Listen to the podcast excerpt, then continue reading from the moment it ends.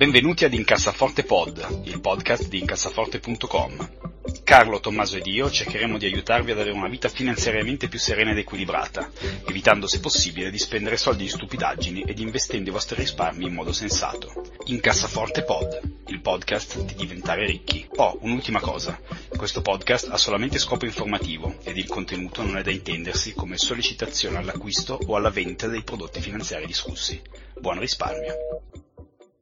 Salve a tutti, buon anno e bentornati a Incassaforte Pod. Io sono Andrea Alfieri, con me c'è Carlo Tano. Ma direi anche quest'anno mi chiamo Carlo TikTok, che è la nuova app che va tra noi giovani, quindi chiamatemi pure TikTok per oggi. Cambio, scusa, cambio genere. Scusa, ma quindi tu sei una di quelle persone che anche a 60 anni si considererà giovane? Certo, ho appena finito di fare la tinta, scusa, ho dei capelli bellissimi, sembro Crudelia Demon, ho delle strisce bianche ed altre nere. Che meraviglia. Quindi assolut- assolutamente sì. Fantastico. Ehm, e Tommaso De Benetti. Ciao amici, eh, buon gennaio. Ragazzi, eh, cominciamo subito con domande non previste, ma eh, quanto avete sperperato in, questo, in questa fine anno, inizio anno nuovo per le feste? Se mh, avete buttato molti soldi in modo stupido, Tommaso? Ma eh, moderatamente sì, ma il problema principale è che essendo un freelancer, eh, chi, fa, chi è in questa posizione come me sa che generalmente eh, dicembre e gennaio sono dei mesi abbastanza scarichi perché a metà dicembre la gente più o meno finisce di, far, di darti commissioni e, e, prima che riparta a gennaio vuole, cioè la prima settimana la perdi sicuramente e tante volte perdi i primi dieci giorni. E quindi diciamo, ho meno disponibilità rispetto ad altri mesi dell'anno, ma su- succede anche a luglio, ad esempio, quindi c'è una cosa normale. Di solito poi si riparte a bomba, infatti adesso sono pieno di lavoro e spero di diventare ricchissimo. Eh, però eh, sì, hai un paio di mesi con un po' meno disponibilità. Quindi hai, hai festeggiato Capodanno con una scatoletta di tonno? No, no, beh, ma tu come ben sai, come ho spiegato l'anno scorso, ormai mi bevo solo i beveroni e quindi con 2 euro io a Natale, a Natale ho fatto... ho capito. E, e invece con, uh, con, le sponsorship di Vanguard, avete, cosa avete fatto? Un, un all around the world in prima classe? Io, io, ho prenotato un posto per il primo viaggio sulla Luna di, del tizio della Virgin quando, fa, quando lancia il razzo. Ah, Io guarda, pensa con che invece de, con, con, Elon Musk l'ho prenotato su, su Marte. ho deciso di investire ah. un po' di più a, a lungo termine. No, ehm, noi adesso per la serie grande chi se ne frega. Ehm, io personalmente ho fatto pochino perché sono da poco padre di un bambino ovviamente nato ciccione, eh, tanto quanto il padre ovviamente eh, questo ha fatto sì che fosse il mio Natale particolarmente frugale, se non fosse che poi ho, ho speso due stipendi in eh, aggeggi per marmocchi, quindi insomma poi faremo in futuro sicuramente eh, a testimoniare la nostra sopraggiunta vecchiaia anche un, un, un paio di podcast magari eh, quando avrò acquisito un pochino più di esperienza su quanto effettivamente costa tirare su un bambino. Eh, tu Carlo invece eh, che sei giovane, quindi Ibiza cocaine mignotte? no, io sono, sono, sono, rimasto qui e mi sono ovviamente strafogato tutti i giorni perché eh, questa è, è, la tradizione, quindi io ovviamente l'ho onorata fortissimo e, ehm, no, non, non, ho fatto spese folli, anzi devo dire che quest'anno ho fatto un po' più regali di quelli che ho ricevuto e quindi sono, sono contento perché mi è, mi è, piaciuto così, mi è piaciuto così, sono contento. Però ecco, ho fatto la mia solita osservazione empirica di metà gennaio, che è più o meno il giorno in cui arrivano eh, gli estratti conto delle carte di credito di dicembre e come sempre uscendo la sera in quel weekend sembrava avessero tirato una bomba perché non c'era in giro nessuno tutti a casa con i sensi di colpa, ma è, è, è, giusto, que- è giusto, così. Insomma. Bene così, bene così. Sentite, allora oggi eh, abbiamo, eh, visto che non abbiamo registrato da un bel po' di tempo, eh, abbiamo accumulato una quantità di mail mostruosa, eh, iniziamo a rispondere ad alcune. Ehm, Tommaso, vai, vai quindi tu.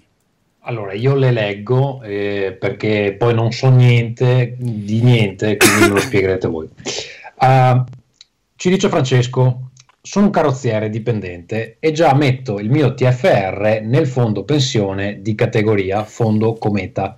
Però ho sempre visto i fondi pensione come una soluzione di ripiego. Perché non posso mettere il TFR altrove? Qui dovrebbe essere una domanda, ma ha messo un punto esclamativo. Il resto dei miei investimenti sono in ETF, punto esclamativo. E invece eh, dite che fino a 5.000 euro conviene metterli nel fondo per pensione perché si scaricano? Quattro punti di domanda. Bene, io naturalmente non ne ho la più pallida idea e per cui lascio la palla a Carlo. Dunque, per Francesco questa settimana doppio turno non pagato in sala verniciatura perché adesso iniziamo a bacchettare un po' la gente che non ci ascolta. Eh. No, dai, scherzi a parte. Molto eh, bravo, Francesco... bravo, mi piace questa tua. Ti piace, ti piace purezza, questo, questo piglio 2020. Bravo, bravo. bravo sì. no, eh, per Francesco invece che, che, che ringraziamo per, per, seguirci e per averci scritto, eh, giustissimo quello che fa, cioè la, avere destinato suo, la sua quota di TFR al fondo di categoria, il fondo Cometa. Eh, soprattutto se è giovane. Ovviamente se un domani dovesse trovare qualche fondo più conveniente perché ha magari dei, fo- dei, dei costi di gestione più bassi, può naturalmente spostare dove vuole il suo, il suo, fondo, il suo fondo, pensione. Eh, per quanto riguarda invece ehm, la destinazione di, eh, dei risparmi in eccedenza, eh, assolutamente sì, il, il, fondo pensione è la scelta migliore perché, eh, lo ribadiamo, mettendo i soldi nel fondo pensione si ottiene un risparmio fiscale pari alla propria aliquota marginale IRPEF, che tradotto in italiano vuol dire se eh, dalla vostra busta paga l'aliquota mettiamo più elevata che viene insomma, prelevata sul reddito è diciamo del 33%, mettere 5.000 euro nel fondo pensione eh, quest'anno nel 2020 vuol dire a marzo del 2021 avere un, uh, uno sconto, cioè un risparmio fiscale proprio cash pari al 33% di 5.000 euro. Ora non esiste al mondo un altro investimento che dia un rendimento così elevato ogni anno, ogni volta che ci mettete dei soldi e se aggiungete a questo il fatto che il capitale versato nella maggior parte dei fondi pensione dipende poi dalla, dalla linea che scegliete è a capitale garantito eh, capite che è un investimento secondo me irrinunciabile poi sì, con quello che ritorni dietro una... ci puoi comprare un ETF. Attenzione, una cosa importante, vale solo per i primi 5.000 e qualcosa. Vale solo per i primi 5.000 euro. Giustamente Francesco cita 5.000 euro perché quella è 5.164 esattamente, cioè vecchi 10 milioni di lire, è la soglia oltre il quale il beneficio fiscale sparisce. Sì, Quindi, ecco, poi eh... speriamo che in un futuro il legislatore italiano si accorga che esiste l'inflazione perché essere ancora ancorati ai 10 milioni sono passati 20 anni da quando ce levo però insomma vabbè, a parte questo piccolissimo dettaglio è vero che in Italia praticamente non c'è stata inflazione quindi potrebbe anche essere una cosa che ha, ehm, che ha senso continuiamo sì. con, con, le domande seconda, seconda email ci scrive Edo Sto eliminando titoli rischiosi e i famigerati fondi più gestione patrimoniale dal mio portafoglio convertendo quasi tutto a ETF. Una domanda tecnica sugli ETF Vanguard, di cui noi sappiamo tutto, no Andrea? Sì, certo. certo. Siccome ci paga Vanguard. Eh, esatto, profumatamente. Allora, eh, a parità di comparto, esempio azioni euro, e indice di riferimento, esempio Eurostox 300, l'unica differenza rispetto a qualunque altro ETF è che con Vanguard cliente coincide con azionista cioè, non so se ci sta facendo una domanda sulla Sì, no, è una domanda sulla struttura. Allora, ehm, ne avevo parlato, ne avevo parlato sul, sul, blog tanti, tanti, tanto tempo fa. Ehm, Vanguard, che è un provider di, di fondi ed ETF, in America ha questa particolarità, cioè che il, i proprietari eh, di Vanguard sono gli stessi fondi. Questo è un setup che fa sì che Vanguard non abbia quindi degli azionisti, diciamo, a cui rispondere e a cui pagare profitti. Eh, quindi può permettersi veramente di focalizzare il tutto sull'abbattimento eh, dei costi. Ora, questo vale per i famosi mutual funds eh, americani. All'estero non è così, quindi adesso noi menzioniamo spesso, spesso Vanguard, ma nonostante ci paghino profumatamente, ricordiamo, non, eh, cioè io lo, lo, lo, dico molto spesso, la, la gente mh, fa attenzione alle volte a, dei, a delle minuzie eh, e non si focalizza sulla big picture, cioè un ETF Vanguard Eurostox 600, cioè azionario Europa, o un azionario iShares eh, Eurostox Europa, di fatto sono lo stesso prodotto. Uno costa 0,12, l'altro costa 0,15, è una differenza assolutamente irrilevante, cioè per differenze così piccole, se voi uscite una volta in meno all'anno a mangiare una pizza con gli amici e investite questi 30 euro eh, in più, eh, avete più che coperto le differenze eh, di minuzie. Quindi non state troppo a focalizzarvi eh, su, sulle cose insignificanti. L'idea è non fatevi fregare dai, dai fondi civetta eh, che hanno costi inutili per darvi praticamente la stessa cosa che vi dà un ETF e cercate di acquistare secondo quella che è la vostra logica, perché non c'è una logica giusta, ma c'è una logica eh, che funziona per voi, ok? E mm, quello che è secondo voi un, un, una locazione diversificata e, e, coerente. Ad esempio, io eh, personalmente preferisco avere eh, nonostante nel mondo la capitalizzazione di borsa sia 50% Stati Uniti e 50% altro, io ho più del 50% in Europa. Eh, questa è una scelta mia, io lo faccio perché eh, visto che io vivo in Europa, sono europeo e conto di vivere in Europa, di andare in pensione in Europa, preferisco avere quello che si chiama un po' di, count, di home bias, cioè di avere un pochino più investito eh, a, a casa mia eh, questa cosa eh, funziona per me.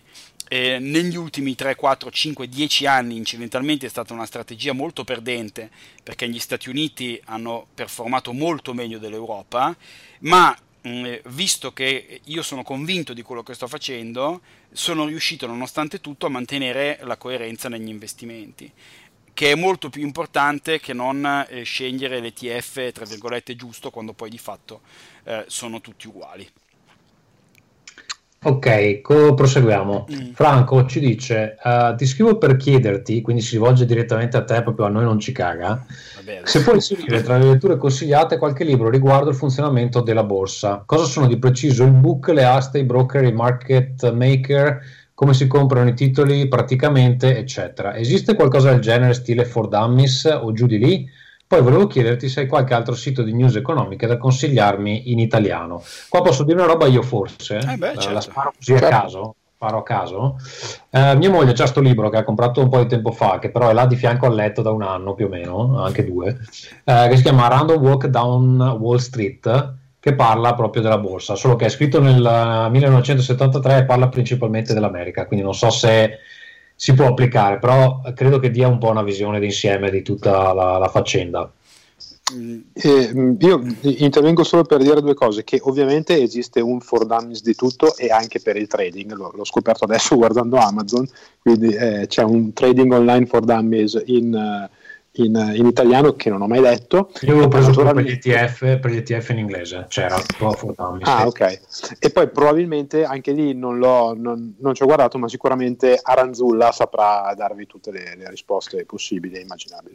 Ma Aranzulla, che statua, che, statua, che statua ci avrà Aranzulla? Ma c'ha sotto 150.000 persone. Ma, ma, esiste veramente Aranzulla? Sì, cioè, sì, è... sì, no, ma eh, io ho detto un'inter- un'intervista sotto una, un, un'azienda della Madonna, fatturano un sacco. Che mondo bellissimo.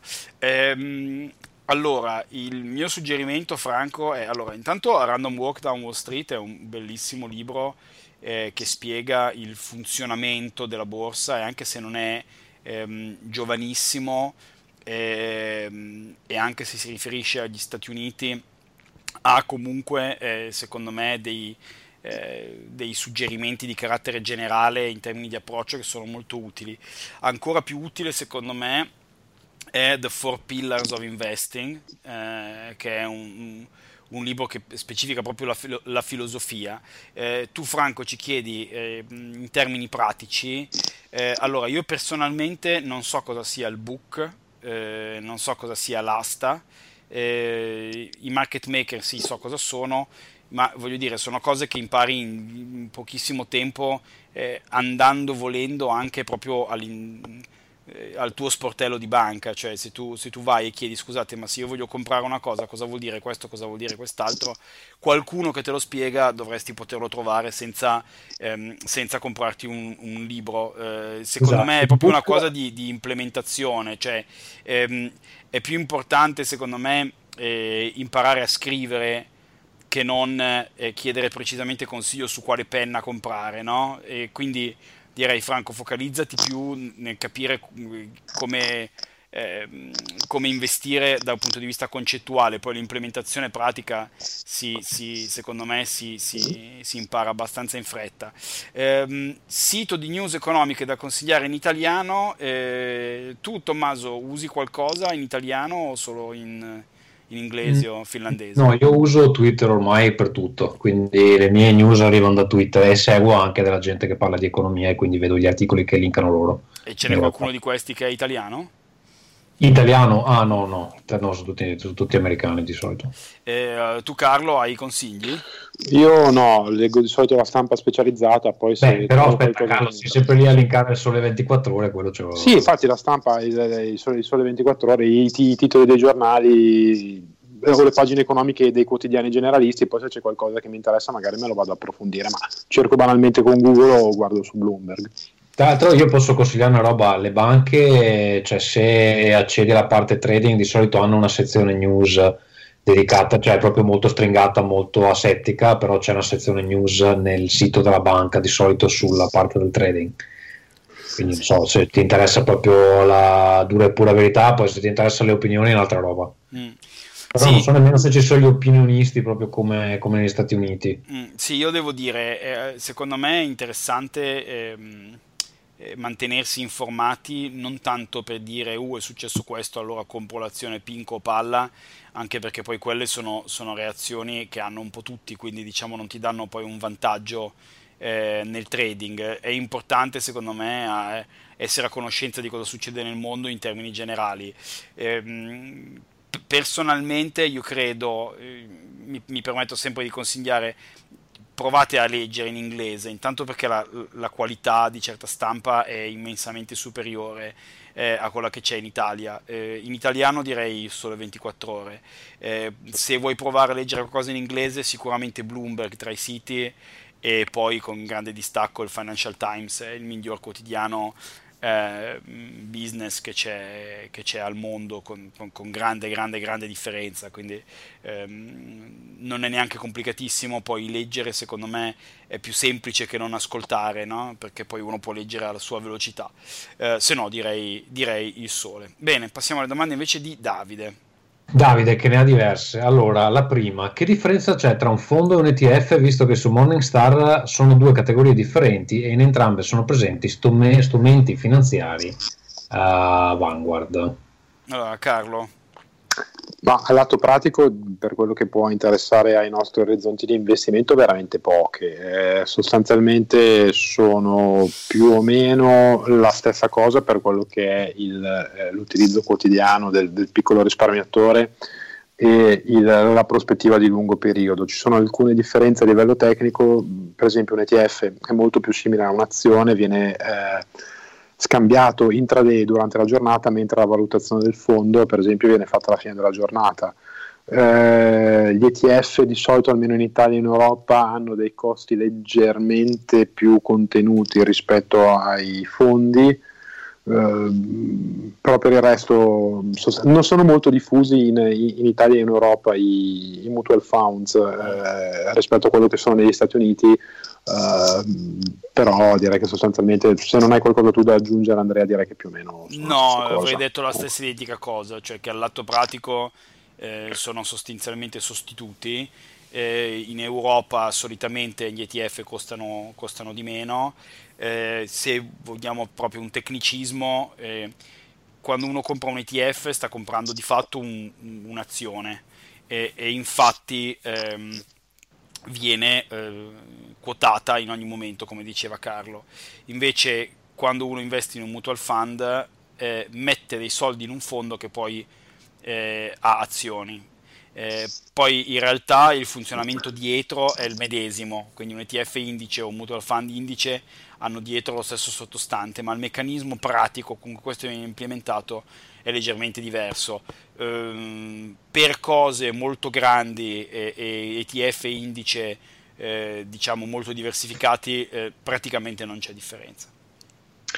Ok, prosegue con oltre il TER ci sarebbero altre cose da pagare, ad esempio acquistando un ETF pago solo il TER oppure anche la transazione, a parte le tasse che penso si paghino alla chiusura di un investimento se esso è ad accumulazione?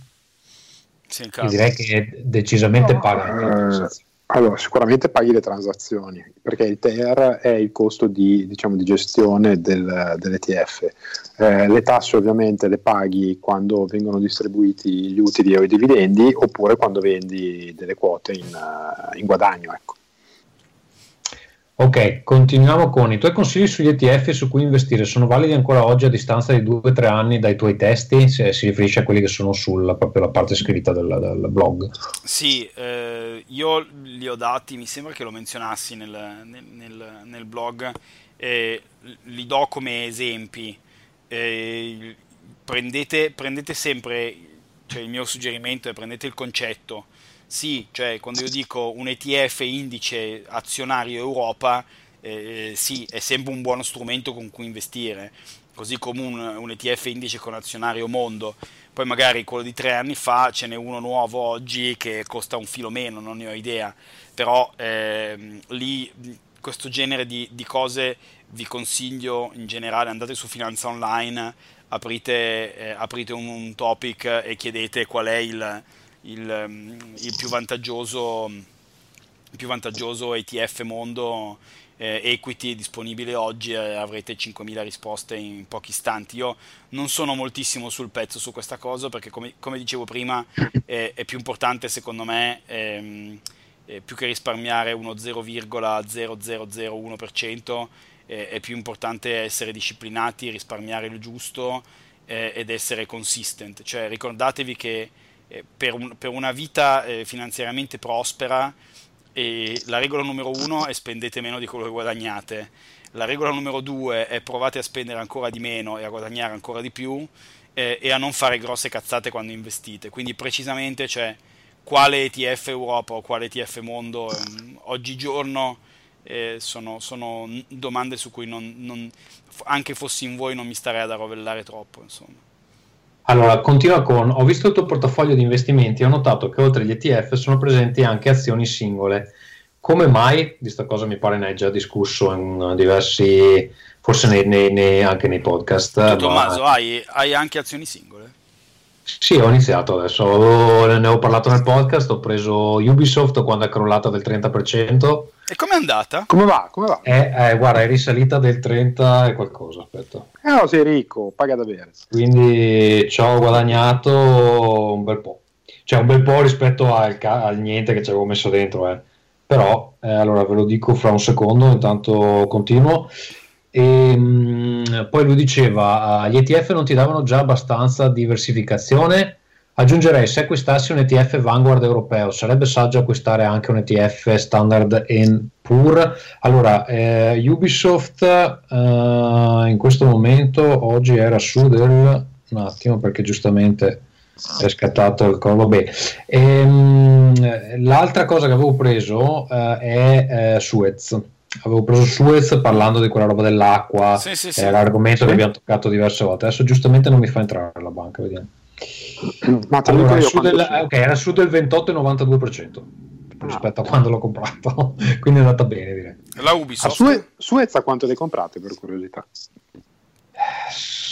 13. Adesso, adesso è su del, Suez è su del 4, l'avevo presa a 3 di 4, non so, dovrei andare a vedere Carlo, non mi ricordo. Okay, okay. Cioè, ho il mio Excel dove mi segno tutto, ma sto devo andare a aprire. Grandissimo. Eh, allora, io personalmente, allora, gli ETF danno mh, abbastanza diversificazione, quelli molto diversificati servono a quello. E, mh, l'acquisto di azioni singole personalmente mi serve eh, perché comunque, nonostante uno sappia che eh, la statistica è contro di lui, ehm, abbiamo penso un po' tutti la, la velleità di sentirci un po' più intelligenti del mercato e, e, quindi delle volte uno vuole comprare delle azioni singole. Ehm, io comunque adotto in realtà un approccio molto simile a, a, quello degli ETF, cioè io le mie azioni singole, se uno guarda, sono molto diversificate per settore, sono tutte grandi aziende molto solide, quindi diciamo non c'è... Um, una grossa, voglio dire, pre- preponderanza, cioè non è che scommetto non ci sono cose speculative, non c'è Tiscali, non c'è Tesla, non c'è... sono tutte me- mega corporation tipo la Royal Dutch Shell e cose di questo genere. Eh, ciascuno ha i suoi obiettivi, eh, nel senso io non, eh, non sono un talebano del, dell'indicizzazione. Eh, sape, sappiate che però tendenzialmente è più probabile che indicizzando eh, voi facciate meglio che non comprando e vendendo a caso. Ecco, non so se, se tu vuoi aggiungere qualcos'altro, Carlo. No, no, io sono d'accordo. Uh, personalmente, eh, autoesaminandomi, ho notato che soprattutto nei, nei primi anni i, le azioni singole sono oggettivamente più interessanti perché eh, danno comunque, se, si, se non si ha fretta, se si riesce a cercare, a trovare il titolo giusto, eh, la possibilità di guadagnare un pochino di più. Io ultimamente uso gli ETF, più come parcheggio, cioè dopo aver comprato il titolo singolo, se le cose vanno bene, vedo che eh, il titolo è aumentato in poco tempo del 25-30%, lo parcheggio poi, parcheggio la somma risultante in un ETF e poi la lascio lì. Questa è una cosa che faccio da un paio d'anni, potrei anche oh, smettere di farlo da, dalla sera alla mattina. Eh? Continuerei. Uh, un'altra domanda a cui non trovo risposta perché probabilmente non so cercare sul magico mondo di internet è come potrei capire se acquistassi un ETF qual è il momento migliore per comprarlo? Ah guarda, basta avere una palla di cristallo. Quando costa poco. No, eh, guarda, se lo sapessimo non staremmo qua a fare il podcast, ma staremmo tutti a comprare ETF nel momento giusto. Eh, no, il momento migliore per comprarlo lo, lo sai soltanto dopo. Eh, adesso, eh, a posteriori il momento migliore per comprare azioni era marzo 2009, però in marzo 2009 non, non ce l'hanno segnalato, quindi ehm, diciamo che tendenzialmente eh, se volete avere le migliori chance nel lungo periodo vi conviene investire regolarmente i vostri risparmi eh, in, modo, in, modo, automatizzato, perché così facendo eh, comprerete sempre un po' e non comprerete mai ai massimi, non comprerete mai ai minimi, ma alla fine nel lungo periodo comprerete mediamente bene, insomma, perché ovviamente eh, se investite sempre la stessa cifra per il fenomeno che si chiama dollar cost averaging, di cui c'è una spiegazione sempre sul blog, eh, se voi investite, mettiamo 1000 euro ogni trimestre, eh, ovviamente quando la, quando la, borsa è molto bassa, voi con quei 1000 euro comprerete più azioni. Quando la borsa è molto alta ne comprerete di meno, quindi poi alla fine voi investendo 1000 euro alla volta, eh, poi però comprerete di più quando è basso e di meno quando è alto, quindi poi in fondo avrete un prezzo tendenzialmente vantaggioso. Non agonizzate dietro a queste cose, ma direi. Ok, ultima domanda, ci chiede la migliore piattaforma sulla quale comprare ETF la banca uh, Fineco e su essa potrei lavorare in modo autonomo o dovrei per forza avere il parere di un esperto per ogni transazione e cose varie che compro. Allora, eh, la migliore piattaforma, te lo dico io che uso Fineco. Allora, intanto ce ne sono altre.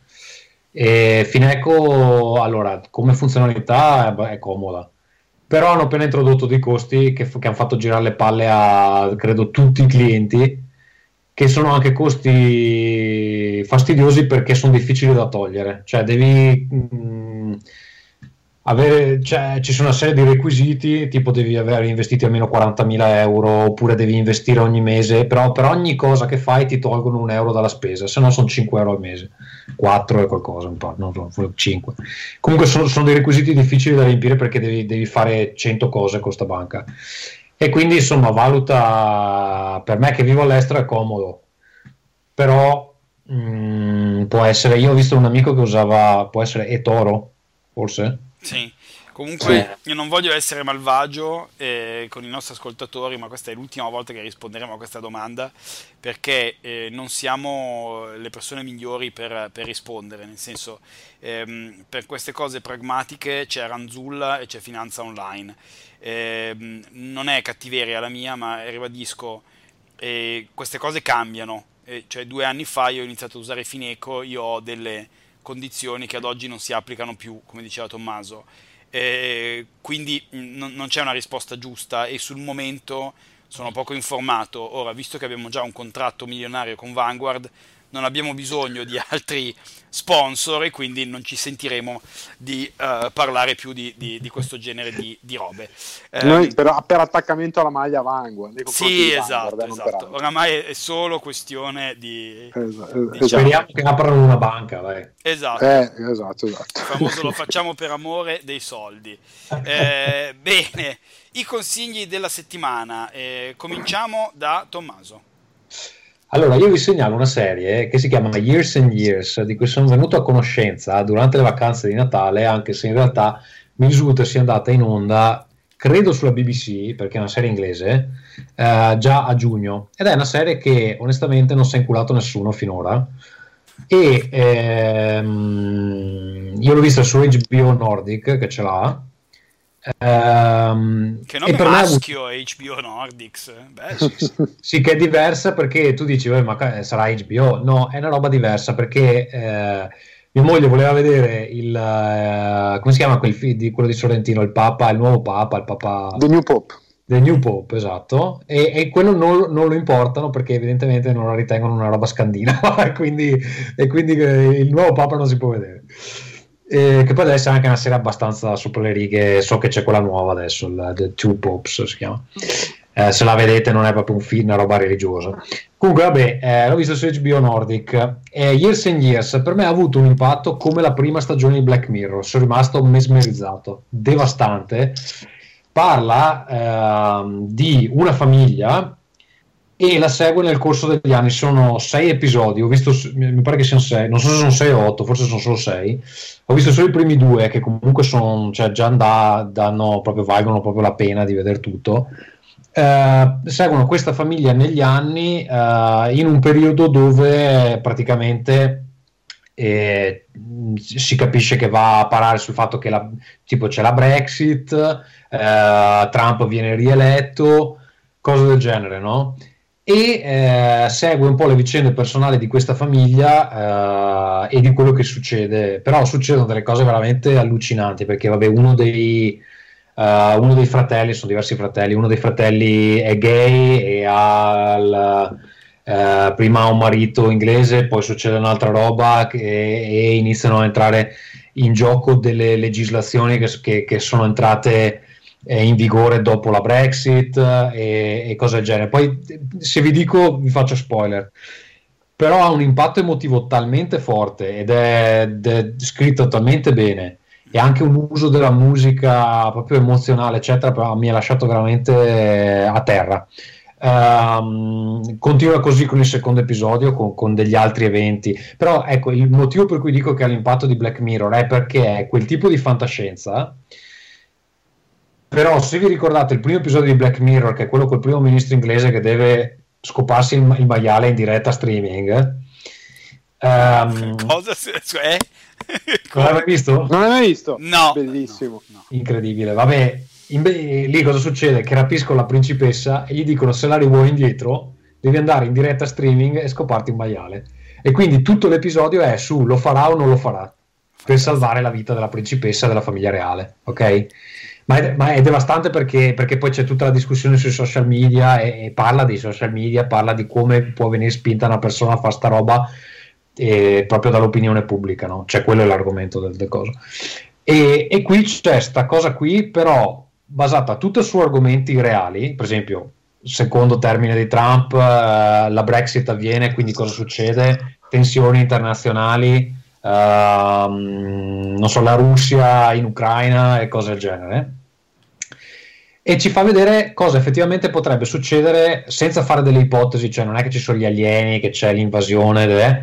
cioè cosa potrebbe succedere se continuiamo su sta traiettoria. Traiettoria, è una parola che non riesco mai a pronunciare.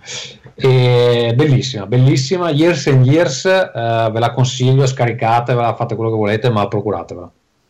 Bene, Bene, insomma, Ottimo. molto interessante a parte Scusa, per il maiale. Si chiama, si chiama Years and Years perché segue vari anni, cioè passa proprio il tempo e fa vedere cosa succede a questa famiglia. Ecco, basta. Chiudo. Carlo, cosa ci consigli? Allora, io vi consiglio un film questa settimana che è Terminator Dark Fate, in italiano Terminator Destino Oscuro. Allora, allora eh, tradotto con eh, Google Translate proprio. Sì. No, no, sto guardando Internet Movie Database, è la, è la versione, è, il nome ufficiale. Sì, eh, sì, no, ma dico, lo, lo, ah, lo, sì, lo hanno tradotto con Google Translate, sì. È normale, classico. Eh, dunque, Terminator Dark Fate è il seguito di Terminator 2, attenzione, quindi è il seguito eh, del film del 1991 diretto da James Cameron che con Dark Fate riprende il controllo narrativo della saga e dà un colpo di spugna a tutti i film successivi che... Ah, quindi fa finta anni. che non esistano? Fa finta che non esistano Terminator 3, Terminator Salvation e Terminator, eh, quello con la tizia di Game of Thrones, eh, Terminator Genesis, ecco, che eh, non mi ricordavo neanche come si chiama. Non, non, eh. non ci prova neanche a unirli. No, no, no, no, non ci prova niente. Terminator Salvation niente. è quello ambientato nel futuro? Terminator Salvation è quello ambientato nel futuro, esatto. Quello con Christian Bale, no? Tra l'altro. Esatto, con Christian Bale, esatto, esatto. Di per sé non, non erano neanche, bruttissimi, ma comunque eh, James Cameron... No, però con, insignificanti. Con, sì, sì, sì. sì. Con, eh, con, questo, diciamo, resetta il tutto. È un uh, film... A me è piaciuto... Al box office ha bombato come si dice in gergo, cioè eh, con un budget di 180 milioni ne ha incassati 280, quindi un flop tanto che si parlava di una nuova trilogia che probabilmente è stata, è stata cassata dal, dalle performance al botteghino. Eh, cioè, di meno a me il film è piaciuto molto, eh, devo dire che è, è, uno di quei film per cui ai suoi tempi avrei fatto veramente carte false. Oggi abbiamo visto talmente tanto per cui magari non ci sembra più così incredibile, però il film funziona, va bene a ritmo, le scene eh, d'azione e di inseguimento sono, sono, bellissime. È un film figlio del Me Too, quindi ci sono praticamente solo donne per, per, tutto il film, non che sia un difetto, eh, attenzione, anche perché se c'è un, un, un, film che ha inaugurato al cinema il ruolo di donna forte nei, nei film action, forse insieme ad ah, Alien è, è, è Terminator, no? Eh, quindi Cameron non si può dire che si sia piegato alle, alle, ultime, alle ultime, tendenze. Si vedo che Cameron non è regista, fa la, lo sì, è lo, è, lo scen- ah, è lo, sceneggiatore, sì, sì. Ehm, tra i protagonisti, eh, vabbè, ovviamente c'è il ritorno di Arnold eh, e c'è anche una bravissima Mackenzie Davis che è un'attrice che avevamo già visto in in tanti film d'azione che è sempre più, eh, più simile a Robin Wright Penn, la, la moglie di Sean Penn, quella che faceva Jenny in uh, Forrest Gump uh, o che faceva la moglie di Ken Spacey in, biondina, scusami. in House of Cards, esatto, la biondina. Eh, tanto che io ho pensato per tutto il film che eh, lei fosse la figlia di, di Robin Wright, poi invece sono andato a vedere e non c'entra niente, però ci, ci assomiglia parecchio. Eh, ha partecipato anche a Blade Runner 2049, il seguito che è uscito un, un paio d'anni fa. Um, comunque il film eh, funziona, ripeto, a me è piaciuto, l'unica cosa che viene fuori probabilmente e questo è il motivo per cui forse al box office non ha performato benissimo, è che ehm, Terminator, ma come anche Star Wars, era uno di quei franchise dove eh, per tanti anni abbiamo immaginato come sarebbe stato bello espanderlo, vedere nuove storie, vedere nuove cose. E in realtà però ci si accorge che è, è difficile andare al di là di quella che è la storia originale. Cioè è difficile fare un Terminator senza il Terminator cattivo che rincorre i buoni per tutto il film e, e poi insomma viene, viene, ovviamente sì anche a me è piaciuto molto devo dire eh? a me è piaciuto l'ho trovato molto molto ben fatto. Poi eh, diciamo l'attrice che fa Sarah Connor che è la stessa che faceva Sarah Connor Linda Hamilton. e, e, nel secondo Terminator è una figa pazzesca eh, non nel senso, cioè figa nel senso di una dura. Nel senso di cool. Sì, sì, sì, no, è veramente tosta, molto bello. Devo dire, ho trovato, eh, se devo trovargli un, um, un difetto, ehm, veramente poco carismatico eh, l'attore eh, che fa il Terminator perché mm, eh, vabbè, il primo Terminator ovviamente era il buon Arnie che era perfetto per il ruolo.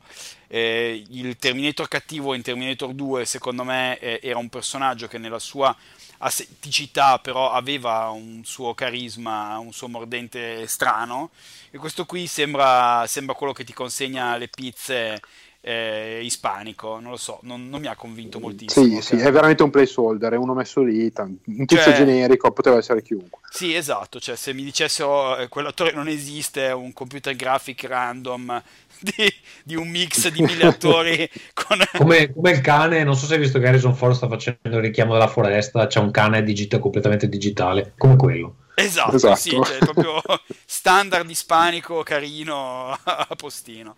Però insomma, a parte quello, devo dire, il film funziona, ha un ottimo ritmo come sempre, devo dire, devo dire, devo dire, molto bello. Ehm, invece io consiglio una cosa un po' più pallosa, eh, però per chi avesse voglia di approfondire un pochino, più o meno ogni tre mesi ehm, c'è un signore che si chiama Howard Marks, eh, che è uno degli eh, investitori mitici, eh, è un simpatico vecchietto, ma è un, un, investitore storico, che è il fondatore e leader di, una, di, una, eh, di un fondo che si chiama Oak Tree um, Capital. Eh, metterò ovviamente il, il, libro. Lui ogni, ogni tre mesi scrive un, una specie di mini paper, diciamo di 10 pagine, su un, su un tema che ovviamente ha a che fare con l'economia e gli investimenti eh, molto interessante, quello di questo, l'ultimo, si intitola You Bet, eh, che quindi spiega un pochino eh, come non ci siano nel mondo degli investimenti eh, outcome perfettamente prevedibili, ma come si debba ragionare in termini probabilistici.